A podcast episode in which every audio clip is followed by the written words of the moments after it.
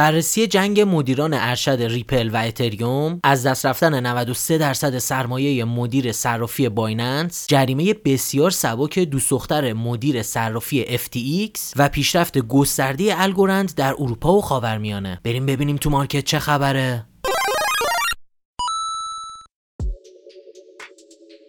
خب یه هفته دیگه اومد و دوباره خدمت شما هستیم با پادکست هفتگی چین پاد توی فصل جدید توی فصل زمستون. و از شما می‌خوایم مثل همیشه که اگر طرفدار پادکست ما هستین این برنامه رو لایک بکنین و یه کامنت با قلب زرد برای ما بذارین و بنویسین در رابطه با چه رمز ارز یا چه موضوعی دوست دارین که توی پادکستمون برای شما صحبت بکنین خب خیلی خبرهای جنجالی این هفته داریم. اول بریم از جنگ مدیران ارشد ریپل و اتریوم. شروع کنیم ببینیم چه اتفاقی افتاد. جناب آقای ویتالیک بوترین مدیرعامل اتریوم اومدن و دوباره یه صحبتی کردن. می‌دونین چند وقت پیشم یه حمله به ریپل کرده بودن و اومدن گفتن ریپل اصلا غیر متمرکز نیست و خیلی متمرکزه و اصلا رمز ارز نیست و ارز دیجیتاله. که خب مسلما مواجه شد با پاسخی از طرف یکی از مدیران فنی ریپل که اومدن و گفتن که مثل اینکه آقای ویتالیک بوترین مدیرعامل اتریوم کلا با ما مشکل داره و ایشون هنوز یا متوجه نشدن یا نمی‌خوان متوجه بشن که کمپانی ریپل از ارز اون یعنی XRP کلا مجزا هستن و کمپانی ریپل ممکنه که متمرکز باشه. اما ارز اون که XRP هست یعنی توکن XRP بحثش کاملا جداه و متمرکز نیست و این صحبت هایی که آقای بوترین می‌کنن به خاطر این هست که ارز ریپل رو بزنن زمین. حالا باید ببینیم که بالاخره انتهای دعوای مدیران ارشد ریپل و اتریوم به کجا می‌رسه. اما یه خبری اومد این هفته که کل دارایی جناب آقای CZ مدیرعامل صرافی بایننس 93 درصد توی نه ماه گذشته کاهش پیدا کرده و این قضیه برای تمام میلیاردرهای market cryptocurrency هم صحت داره. بریم بررسی کنیم افرادی رو که بیشترین ضرر رو متحمل شدن توی یک سال گذشته تو سال 2022 توی بازار ارزهای دیجیتال. اما اگر این پادکست تا اینجا براتون مفید بود لطفا اون رو لایک بکنین یه کامنت با قلب زرد و موضوعی که می‌خواین در رابطه با اون صحبت بکنین می‌تونه به ما انرژی بده برای تولید محتوای با کیفیتتر برای شما. حتما channel یوتیوب ما رو subscribe کنین و دکمه زنگوله رو بزنین تا مطالب رایگان و به روز ما رو از دست ندین. اما بریم به ادامه پادکست. خب توی ranking اول که چانگ پنگ ژائو جناب آقای CZ مدیر عامل بایننس بودن که 65 میلیارد دلار ارزش سرمایهشون در اوایل سال 2022 بود که الان شده 4.5 دهم میلیارد دلار.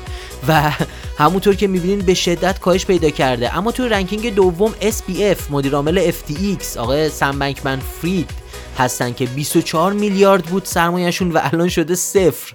چون توی دادگاه هستن و کل FTX رو باختن تقریبا.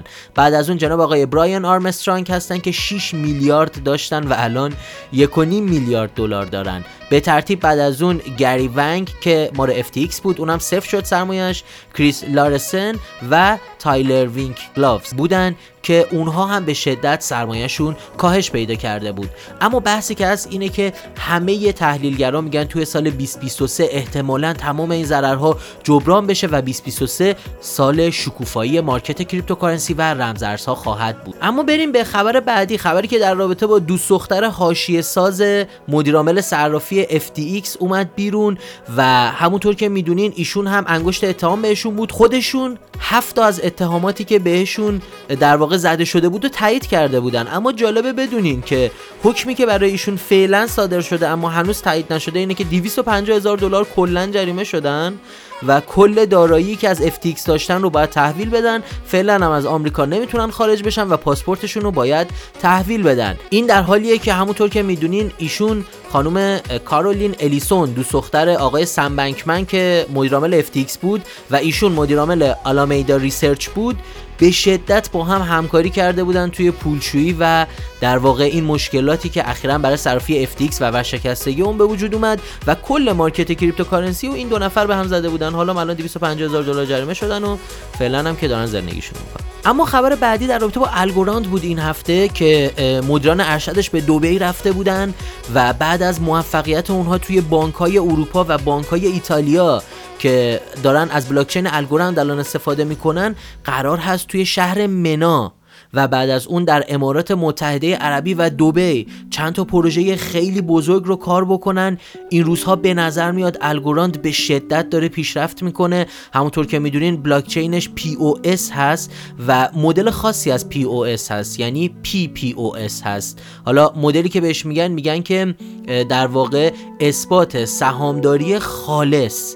و یکی از بهترین حالتهایی هستش که یک بلاکچین می‌تونه تایید تراکنشاش رو انجام بده و شبکش رو بچرخونه. بسیار قدرتمند امن و ناشناس هستش و خیلی طرفدارای زیادی تو کل دنیا پیدا کرده. الگراند جز پروژه‌ای که تو سال 2023 می‌تونه به شدت رشد بکنه و قیمتش افزایش پیدا بکنه. خب اولین قسمت از پادکست زمستانی 1401 چین پات هم در همینجا به پایان می‌رسه.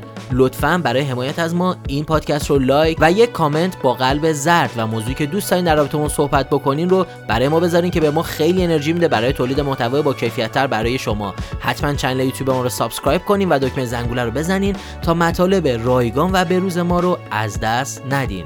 تا برنامه بعدی بدرود.